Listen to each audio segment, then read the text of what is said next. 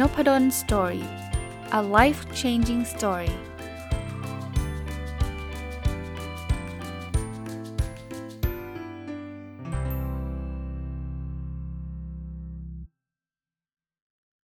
สวัสดีครับ ยินดีต้อนรับเข้าสู่นพดล Story พอดแคสต์นะครับ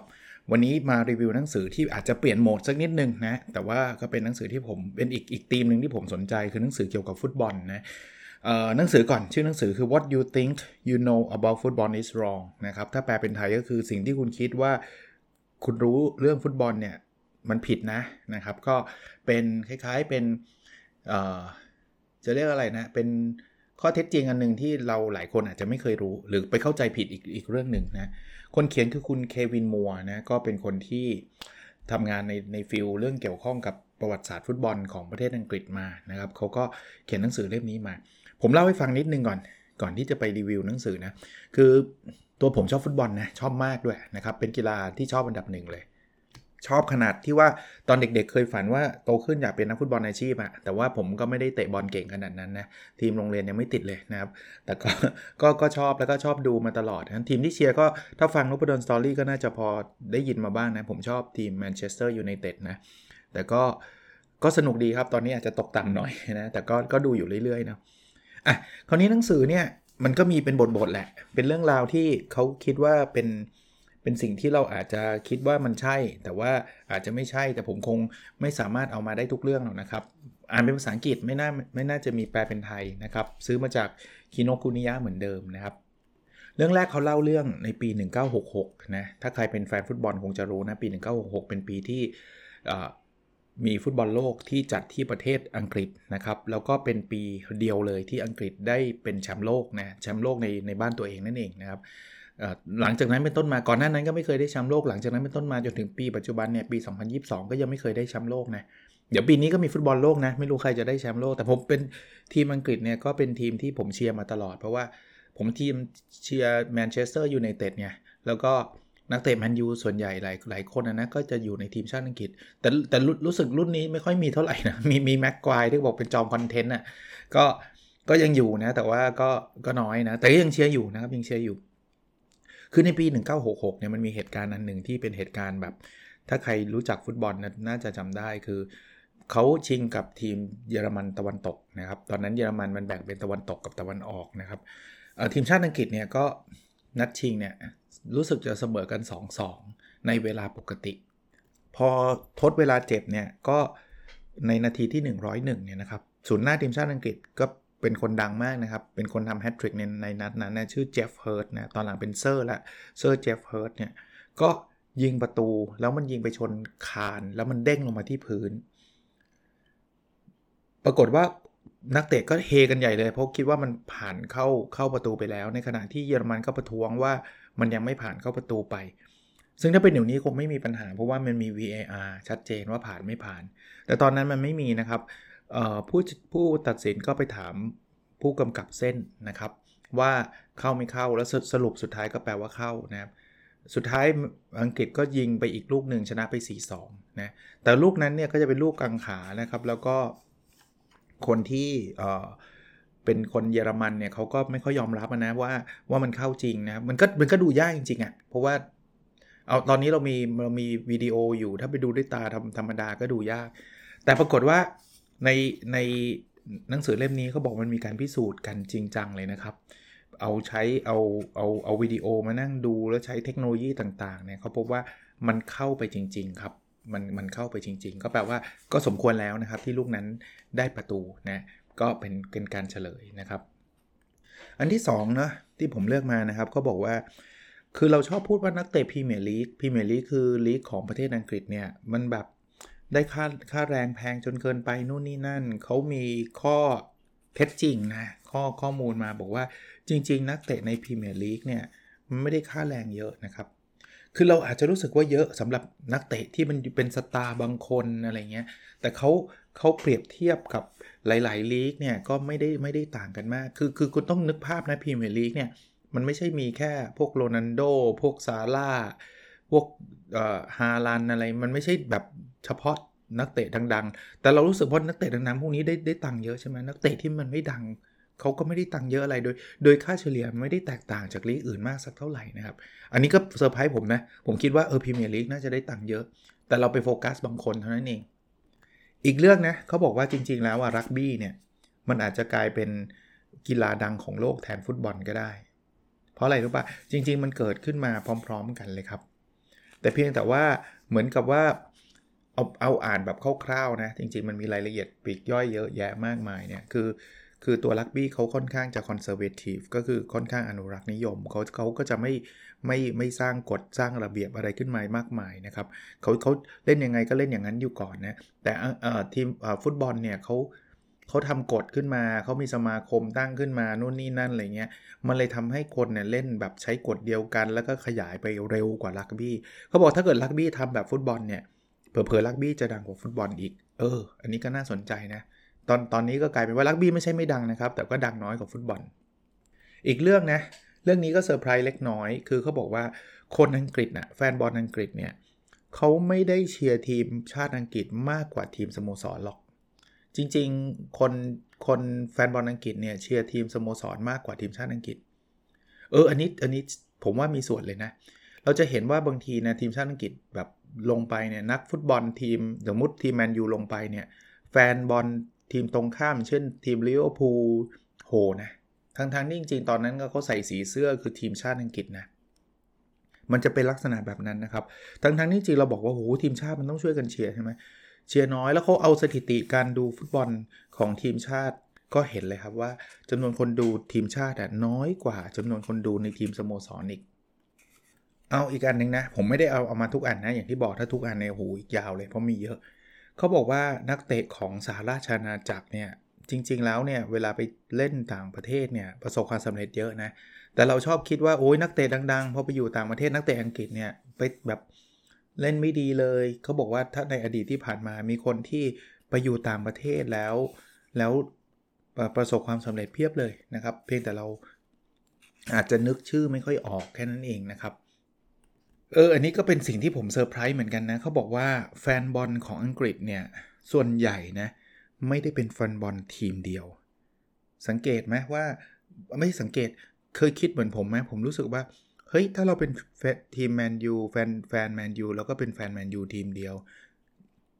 ถ้าเป็นใครเป็นแฟนลิเวอร์พูลก็เชียร์ลิเวอร์พูลทีมเดียว อาจจะมีทีมรองแต่ว่าเชียร์ไม่เท่ากันหรอกคือคืออย่างผมนะในในพรีเมียร์ลีกอังกฤษเนี่ยผมเชียร์แมนยู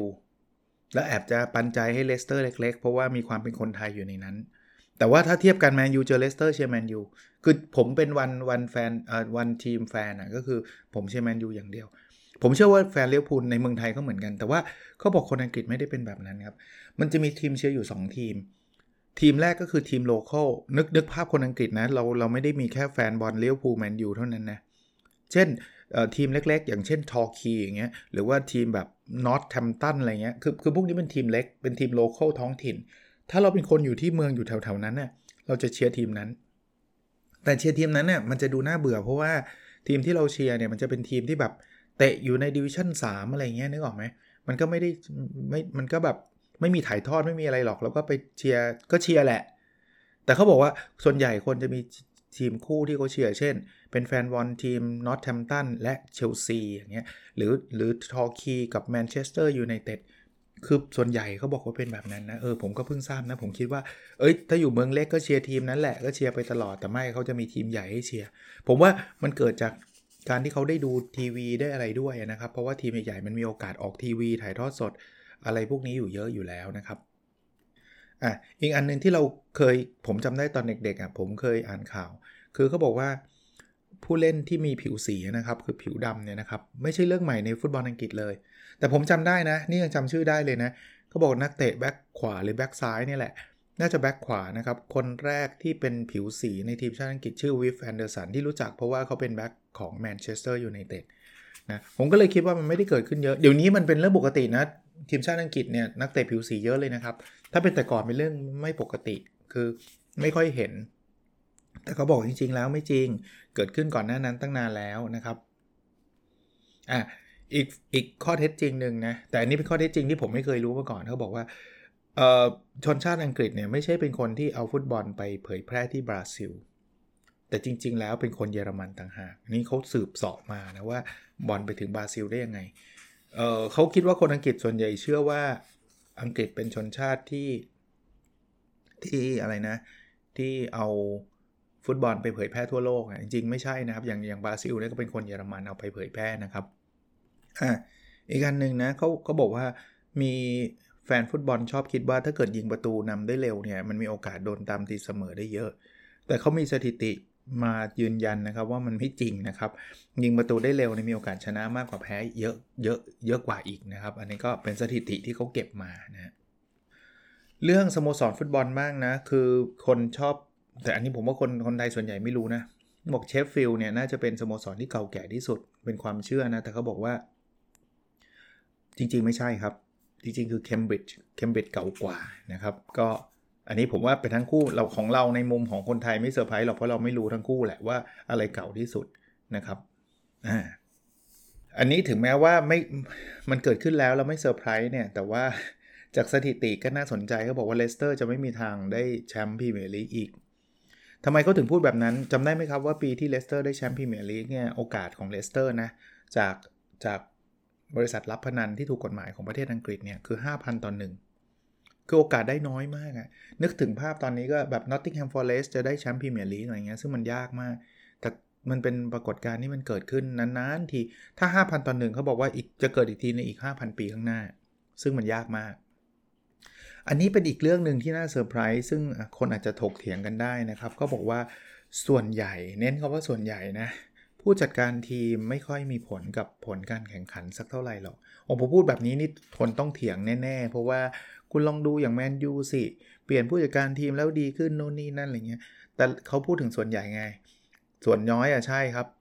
คนเดิมแย่คนใหม่มาส่งผลทันที แต่ว่าในลองรานลองเทอมเนี่ยเขาบอกว่าส่วนใหญ่แล้วไม่ไม่ได้ส่งผลครับ ผู้จัดการทีมไม่ได้ส่งผลต่อความสำเร็จหรือความล้มเหลว น่าสนใจนะครับ อันนี้มีสถิติมาด้วยนะครับ อีกเรื่องคือเขาบอกว่าฟุตบอลหญิงไม่ใช่เรื่องใหม่ คือเราอาจจะเคยเพิ่งเคยได้ยินแบบความฮิตของฟุตบอลหญิงในเรื่องในช่วงหลังๆเนี่ยเนาะที่ในล่าสุดเนี่ยทีมชาติอังกฤษผู้หญิงเนี่ยคว้าแชมป์ยุโรปโหดังมากใช่ไหมแต่ว่าจริงๆ ฟุตบอลหญิงมีมานานพอๆกับฟุตบอลชายเลยนะอาจจะเกิดหลังฟุตบอลชายนิดหน่อยนะครับอีกเรื่องคือเขาบอกว่าการยิงลูกโทษเนี่ยจริง ๆ มันเหมือนลอตเตอรี่เลยนะคือเขาบอกว่ามันมีการฝึกฝนได้จริง แต่ว่าเขารันสถิติมีข้อมูลมาว่า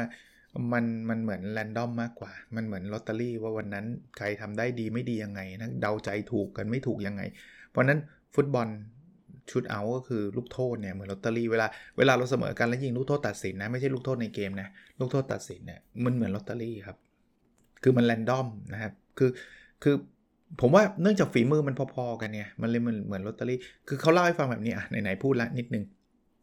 เขาบอกว่าตอนแรกอะ่ะมันไม่มีใครเตรียมชุดลูกโทษเลย ราะฉะนั้นเนี่ยมันก็แล้วแต่เลย ก็ใครเดาทางเดาใจกันถูกเนี่ยก็ก็แปลว่ามันก็เหมือนแรนดอมอะมันโยนหัวก้อยอะใครจะชนะ แต่ต่อมามันมีบางทีมที่ไปฝึกยิงลูกโทษ ตอนนั้นไม่เหมือนลอตเตอรี่ละใครฝึกเนี่ยจะจะจะเก่งขึ้นพอเก่งขึ้นเขาก็มีโอกาสชนะมากขึ้นในทีมไม่ฝึกก็จะจะเก่งน้อยกว่า แต่เขาบอกปัจจุบันมันกลับมาเป็นเหมือนลอตเตอรี่ล้วเพราะทุกคนฝึกหมดเลย ทุกคนเทรนเรื่องเรื่องยิงลูกโทษหมดเพราะนั้นเนี่ยมันก็ใช้การเดาใจกันล้วนๆนี่เหมือนกัน เออเรื่อง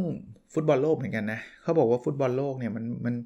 ตั้งตั้งชื่อว่าเป็นโลกนะของโลกใช่ไหมแต่เขาว่าจริง ๆ มันไม่ใช่หรอกเพราะว่าจริง ๆ มันเหมือนบอลยุโรปมากกว่า เพราะว่า European country ก็คือประเทศในในทวีปยุโรปเนี่ยครองความยิ่งใหญ่เกือบหมดเลย จริงนะเออเออแชมป์โลกที่อยู่นอกทวีปยุโรปล่าสุดน่าจะเป็นบราซิลและเป็นบราซิล ประเทศเดียวด้วยมั้ง อาร์เจนตินานี่นานแล้วนะ ถ้าผมจำไม่ผิดอาร์เจนตินาครั้งล่าสุดน่าจะปี 1986 เลยมั้งตอนสมัยมาลาโดน่าเนาะหลังจากนั้นเนี่ยที่อยู่นอกยุโรปเนี่ยบราซิลหมดเลย 1990อะไล่ไล่ให้ฟัง 1990 จะเป็นทีมชาติเยอรมัน 1994 เป็นบราซิลนี่คือคือทีมเดียวที่อยู่นอกยุโรปนะ1998 ฝรั่งเศส 2002 บราซิล 2006 อิตาลี 2010 สเปน 2014 เยอรมัน 2018 คราวที่แล้วฝรั่งเศสเห็นนะคือคือยุโรปมันเลยนะ 2022 ยังไม่รู้ แต่ถ้านอกยุโรปก็มีบราซิลที่เดียวนะครับเขาบอกว่ามันก็เหมือนบอลยุโรปแหละนะครับเอ่อเรื่องฮูลิแกนรู้จักฮูลิแกนไหมครับฮูลิแกนก็คือพวกอันธพาลลูกหนังไอ้คนที่มันแฟนบอลที่ชอบทำความเดือดร้อนตีกันอะไรอย่างเงี้ย เขาบอกว่ามันไม่ได้เป็นปัญหาใหญ่ของฟุตบอลอังกฤษนะ เราชอบคิดว่ามันเป็นปัญหาใหญ่ใช่ครับเขาบอกว่ามันเกิดอีเวนต์บางอีเวนต์ที่มันสื่อไปประโคมเยอะ แต่ว่าในภาพรวมเนี่ยไม่ใช่ดูบอลแล้วจะไปเจอพวกพวกไอ้แฟนบอลอันธพาลพวกนี้นะครับ ไม่ค่อยได้เจอหรอกนะครับเออ อันนี้อันนี้เจ๋งนะ คือเขาบอกว่าสีเสื้อส่งผลต่อผลการแข่งขัน เออ แล้วสีอะไรรู้ปะที่ส่งผลเขาบอกสีแดงครับ ผมก็ไม่ได้รู้ว่าพื้นฐานการวิเคราะห์วิเคราะห์มาจากอะไร แต่ก็น่าสนใจนะว่าสีแดงส่งผลบางคนบอกไม่เห็นจริงเลย ทีมได้แชมป์พรีเมียร์ลีกทีมที่แล้วก็แมนซิตี้ก็สีฟ้าเนาะนะครับก็คงไม่ได้ส่งผล 100%หรอกถ้าส่งผล 100%ทุกคนก็แย่งสีแดงกันใส่หมดแล้วเนาะแต่เขาเขาก็บอกส่วนใหญ่มันมันมีโอกาสชนะมากกว่าแพ้เออแปลกดีอ่าเรื่องเรื่องการแข่งขันฟุตบอลอังกฤษเขาบอกว่ามันไม่ใช่แบบใสสะอาดนะ ฟุตบอลอังกฤษเนี่ยมีการโกงตลอดในอดีตก็มีเซอร์ไพรส์ไหมจับได้ด้วยนะ แล้วรู้ไหมทีมที่ถูกจับว่าโกงอะทีมอะไรแมนยูเจอลิเวอร์พูลครับแต่แต่มันเก่ามากแล้วนะครับ เก่าแบบเกือบร้อยปีหรือเป็นร้อยปีแล้วนะครับ แต่ว่าเขาก็ยกตัวอย่างมาว่า เฮ้ยมันมีให้สินบงสินบนมันมีอะไรแบบนี้นะเออตลกดีนะครับ เราแต่แต่ก็เชื่อแหละทุกวงการแหละมันก็มีนะ แต่เขาค่อย ๆ พัฒนามานะครับอ่า เรื่องยิงลูกโทษมั่งกลับไปกลับมานะครับเขาบอกว่าคนคนอังกฤษนะผมจำได้ว่าแกลลี่นินเกอร์อดีตศูนย์หน้าทีมชาติอังกฤษเคยบอกว่าเออฟุตบอลเนาะมันแข่งกันครึ่งละ 45 นาที ตอนสุดท้ายเสมอการยิงลูกโทษและเยอรมันชนะ คือเป็นการประประประชดว่าถ้าถ้าแข่งกันน่ะสุดท้ายถ้ามีลูกโทษเนี่ยอังกฤษไม่เคยชนะใครหรอกมีแต่เยอรมันน่ะที่จะชนะ แต่เขาบอกว่าจริง ๆ ไม่ใช่นะเยอรมันเนี่ยแพ้แพ้ลูกโทษก็เยอะนะครับ เราเราแค่เชียร์บอลโลก เราแค่เห็นเยอรมันชนะอังกฤษ แล้วเราก็ใจจำว่าเยอรมันมักจะชนะอังกฤษจากจุดโทษนะซึ่งมันมันไม่ได้แปลว่าเยอรมันจะต้องชนะจุดโทษเสมอไปเขามีสถิติว่าไม่ไม่จริงนะครับาการการได้เป็นเจ้าบ้าน เรามักจะคิดว่าจะได้เปรียบในเรื่องของชัยชนะใช่ไหมเขาบอกว่าจริง ๆ มันได้เปรียบจริงครับ การเป็นเจ้าบ้านคือเจ้าบ้านเข้าใจใช่ไหมครับ ไปเล่นในในในในเมืองของทีมนั้นเน่ยเช่นแมนยูเจอเลียพูลแล้วไปเล่นในโอลด์แทรฟฟอร์ดในแมนเชสเตอร์เนี่ยโอกาสแมนยูจะชนะมากขึ้นกว่าการที่แมนยูจะไปเยือนลิเวอร์พูลที่แอนฟิลด์เขาบอกจริง แต่มันไม่ได้สำคัญเยอะขนาดนั้น และตอนนี้ความสำคัญของความเป็นเจ้าบ้านเนี่ยลดลงเรื่อยๆ ด้วยนะครับ แปลว่าอัตราการชนะของทีมเจ้าบ้านเนี่ยเริ่มลดลงอาจจะยังมากกว่าทีมเยือนนะแต่เริ่มลดลงเรื่อยๆแล้วต่อไปเนี่ยไปเยือนก็ไม่ได้แปลว่าจะแพ้นะครับ เรื่องลีลาแซมบ้ารู้จักแซมบ้าใช่ไหมครับบราซิลเนี่ยเราเราชอบอ่านหนังสือหรือว่าเจอสื่อที่จะบอกว่า ทีมชาติบราซิลเนี่ยคือพรสวรรค์ล้วนๆนักเตะแต่ละคนเกิดจากสลัมเตะบอลเท้าเปล่ามา แต่ว่า ศิลปะจริงเขาบอกว่าจริง ๆ ไม่ใช่นะ จริง ๆ เป็นพวกวิทยาศาสตร์ทางการกีฬาทั้งนั้นเลยนะครับบราซิลเก่งเพราะ science ไม่ใช่ artistry นะครับ ไม่ใช่แบบพรสวรรค์ล้วนๆ ไม่จริงเลยนะครับเอออันนี้ก็ก็ขัดกับความรู้สึกเรานะรู้สึกว่าทีมชาติบราซิลมันต้องแบบเนาะไม่ต้องซ้อมมากแต่ว่าเกิดมาเพื่อเตะฟุตบอลอะไรอย่างเงี้ยนะครับอีกอันนึงนะเคยเคยเห็นทีมชาติเตะฟุตบอลกันแล้วเขาร้องเพลงชาติก่อนไหมเขาพบว่า นักฟุตบอลที่ร้องเพลงชาติ ส่งผลให้กับทีมชนะครับ เออ ไม่รู้มันอาจจะฮึกเหิมอะไรหรือเปล่าไม่รู้นะเขาเขาเขาไปพบแบบนี้นะว่า ถ้าคุณคุณไม่ร้องเพลงชาติเนี่ย ทีมเหมือนทีมสปิริตมันจะลดลงป่ะแล้วก็ทีมก็จะจะเตะฟุตบอลไม่ค่อยดีอารมณ์แบบนั้นเขาบอกวันหลังเนี่ยทีมชาติอังกฤษทุกคนต้องร้องนะแต่เขาเป็นคนอังกฤษนะเขาก็เชียร์เขาก็บอกว่ามันส่งผลนะครับ พูดถึงฟุตบอลตอนนี้เออเราคิดว่ารายการอะไรใหญ่ที่สุดในฟุตบอลนะครับ ฟุตบอลโลกนะเนี่ยกำลังจะถึงแล้ว แต่บอกจริงๆ แต่ก่อนไม่ใช่เลยนะครับ แต่ก่อนคือฟุตบอลโอลิมปิกครับโอลิมปิกดังกว่านะครับฟุตบอลโลกเนี่ยเพิ่งมาดังในยุคหลังๆ แต่แต่ผมชอบฟุตบอลโลกมากกว่านะฟุตบอลโอลิมปิกผมไม่ค่อยได้ดู เพราะว่าเราคือคือฟีฟ่าเนี่ยที่เขาเป็นองค์กรที่จัดการพวกฟุตบอลของโลกเนี่ยเขาพยายามจะทำให้ฟุตบอลโอลิมปิกมันด้อยค่าลง ส่วนตัวผมคิดแบบนั้นนะ เช่นการกำจัดไม่ใช่กำจัดจำกัดอายุ ไม่เกิน 23 มั้งบอลโอลิมปิก ถ้าบอลโลกนี่คุณเอามาได้หมดเลย เพราะนั้นเนี่ยดารา top ๆบางทีไปบอลโอลิมปิกไม่ได้นะครับเออฟุตบอลเนี่ยเริ่มต้นจากที่ไหนหลายคนบอกว่าอาจจะเป็นอังกฤษใช่ไหมเขาบอกไม่ใช่คือจีนครับเขาจีนเขาบอกว่าจีนเนี่ยเป็นคนสร้างฟุตบอลขึ้นมานะครับ อันนี้ก็เป็นอะไรที่เป็นสิ่งแปลกใหม่ของผมผมคิดว่าอังกฤษมาตลอด แต่อังกฤษอาจจะทำเป็นเรื่องเป็นราวเป็นทางการนะครับ พูดถึงฟุตบอลในอเมริกาบ้าง คนชอบคิดว่าฟุตบอลหญิงดังกว่าฟุตบอลชายเขาบอกไม่จริงครับ ฟุตบอลชายดังกว่าฟุตบอลหญิง เพียงแต่ว่าทีมชาติอเมริกันฟุตบอลหญิงอะได้แชมป์โลกเกตทีมที่เก่งแล้วฟุตบอลชายนี่ยังไม่ได้ถึงขนาดเลเวลนั้นนะครับ แต่ว่าคนนิยมฟุตบอลชายมากกว่าครับ เออเขาบอกว่าฟุตบอลเนี่ยมันเหมือนกับเขาเรียกว่า the game of two half ก็คือครึ่งแรกผลมันเป็นยังไง ครึ่งหลังมันอาจจะไม่ได้เป็นแบบนั้น เช่น ครึ่งแรกนำครึ่งหลังอาจจะแพ้ก็ได้ เพราะว่าเราไปจำได้ไงว่าเฮ้ยทีมเราโดนนำสองศูนย์พอครึ่งหลังยิง 3 ลูกชนะเลย เพราะฉะนั้นมันไม่ได้เกี่ยวแล้วว่าครึ่งแรกผลเป็นยังไง เขาบอกไม่จริง จริง ๆ ครึ่งแรกผลเป็นยังไง ครึ่งหลังส่วนใหญ่ผลเป็นแบบนั้นน่ะถ้าครึ่งแรกชนะ ครึ่งแรกนำครึ่งหลังมักจะชนะ เกิดขึ้นมากกว่าที่แบบพวก comeback อีก แต่เราจำได้พวกเราจำพวก comeback ได้ไงลิเวอร์พูลเงี้ยจำได้ไหมที่เจอปี 2005 เจอเอซีมิลานนัดชิงใช่ไหมคือแบบ โดนยิงนำไป 3-0 ก็กลับมาได้เราจำแมตช์พวกนั้นได้ครับ อีกเรื่องนะคือเรื่องฟุตบอลกับอินเดียเนี่ยเราจะบอกว่าทีมทีมอินเดียเนาะไม่ค่อยเก่งฟุตบอลทั้งๆที่จริงอินเดียเป็นเป็นประเทศที่มีประชากรเยอะมากนะครับ กีฬาที่ฮิตในอินเดียเนี่ยคือคริกเก็ตถ้าทีมทีมอินเดียก็ได้แชมป์โลกที่เก่งมากอะแต่เขาบอกว่าจริงๆ ฟุตบอลในอินเดียไม่ใช่เรื่องใหม่นะแล้วจริง ๆแล้ว เคยดังกว่าคริกเก็ตด้วยนะ มีคนเล่นเยอะกว่าด้วยนะครับ เออ อันนี้ก็เพิ่งทราบนะครับ แต่ว่าอย่างที่บอกนะอาจจะไม่ได้เป็นกีฬาฮิตมากนะครับ อีกเรื่องเขาบอกว่าเออ มันมีหนังฟุตบอลไม่ ถ้าเป็นหนังฟุตบอล อย่าไปดูเลยไม่ดีหรอกเขาบอกไม่ใช่หนังฟุตบอลดีๆมีเยอะ คือคือทำไมคนที่ชอบว่าหนังฟุตบอลไม่ดีเพราะว่าเขาบอกว่ามันมันไม่เหมือนเกมจริงๆไง เกมจริงๆมันมีความตื่นเต้น เราไม่รู้ว่าใครชนะแพ้ แต่ว่าหนังนี่มันคือ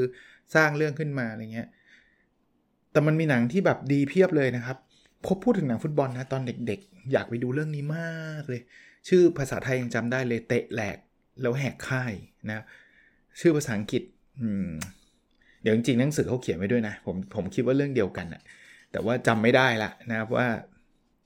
นี่อันนี้น่าจะใช่ Escape to Victory นะเตะแหลกแล้วแหกค่ายน่าจะใช่เขาบอกดีดีหลายเรื่องเลยไปดูได้นะ เดี๋ยวนี้เดี๋ยวนี้มันมีแม้กระทั่งด็อกิเมนทรีใน Netflix นะ ลองไปดูนะครับ มีมีหลาย ๆ เรื่องเลยนะครับ อ่าอีกอันนึงครับก็บอกว่าจริงๆพรีเมียร์ลีกเนี่ยที่เขาบอกว่าดังเนี่ยเป็นเพราะว่ามันน่าตื่นเต้นใช่ไหมเขาบอกไม่ใช่ครับ จริงๆพรีเมียร์ลีกเนี่ยไม่น่าตื่นเต้นเลย มันน่าเบื่อแล้วก็เดาเดาทางได้เรื่อยๆเขาบอกสังเกตทีมได้แชมป์ก็ได้มันจะมีไม่กี่ทีมอะแต่ก็ยังดีกว่าพวกแบบสเปนนะสเปนก็จะมีแค่บาร์เซโลนาเรอัลมาดริดนั้นนะจะมีแบบแทรกเข้ามาอย่างเช่น อย่างแอตเลติโกมาดริดบางฤดูกาลแต่น้อยมาก ถ้าเป็นสกอตแลนด์นี่หนักใหญ่เลย สกอตแลนด์นี่เซลติกเรนเจอร์ แล้วนานนานมากแล้วสมัยเซอร์อเล็กซ์ยังคุมอยู่อะอเบอร์ดีนเนี่ยนานมากที่จะมาแทรก 2 ทีมนี้มัน predictable ไง มันมันแบบ ของอังกฤษเนี่ย ตอนนี้ก็สลับกันอยู่ 2 ทีมนะแมนซิตี้กับลิเวอร์พูลก็สลับกันอยู่นะ เยอรมันนี่บุนเดสลีกาใช่ไหมเอ่อบาเยมิวนิคคอไม่รู้กี่กี่รอบแหละนานรอบสุดท้ายรู้สึกจะ ดอทมุนมั้งครับที่ที่ที่แทรกขึ้นมา เขาบอกมัน predictable นะมันน่าเบื่อนะครับอ่าเรื่องสุดท้ายของเล่มนี้นะครับและที่ผมเอามารีวิวคือผมว่าฟุตบอลมันไม่ได้อยู่ตลอดกาลหรอก ตอนนี้เราคิดว่าฟุตบอลเป็นกีฬาฮิตแล้วมันก็คงฮิตต่อไปเรื่อยๆเขาบอกว่าแต่มันไม่ใช่หรอกนะเราเห็นการเกิดขึ้นของกีฬาบางอย่างที่เคยฮิตในอดีตเราก็เลิกไปทั้งเยอะ เพียงแต่ว่า time frame เราประมาณร้อยปีเนี่ยเราก็ติดอยู่กับฟุตบอลใช่ไหม กีฬาโอลิมปิกสมัยก่อนนะสมัยแบบโคลอสเซียมใช่ไหมกีฬาที่แบบเอามาต่อสู้กันอะไรพวกนั้นนะเราเราก็เลิกเล่นไปแล้วเห็นไหมเนี่ยนั่นเป็นแค่ระดับพันปีเองเพราะนั้นฟุตบอลเนี่ยอีกอาจจะเป็นพันปีคนอาจจะเลิกเล่นก็ได้นะครับ ก็ก็จริงนะครับก็เป็นไปได้ อ่านเพลินๆครับ มันมีหลายบทและบทสั้นๆนะครับ ชื่อ what you think you know about football is wrong นะครับของเควินมัวร์นะก็เดาว่า คงมีน้อยคนได้อ่าน แล้วก็เผอิญเป็นคนชอบฟุตบอล แล้วก็วันนี้วันศุกร์นะพรุ่งนี้จะมีพรีเมียร์ลีกกลับมาแล้วสัปดาห์ที่ผ่านมาพรีเมียร์ลีกเขาเขางดเตะเพราะว่ามันเตะทีมชาติกันนะแล้วก่อนหน้านั้นก็มีงานของ Queen เอลิซาเบธใช่ไหมเขาก็งดกันไปก็เลยห่างหายไปสักประมาณ 2 สัปดาห์นะครับ ตอนนี้ก็กลับมาด้วยความมันอีกครั้งนะครับ ก็โอเคนะครับ เปลี่ยนบรรยากาศบ้าง โอเคครับ แล้วเราพบกันในสดถัดไปนะครับ สวัสดีครับ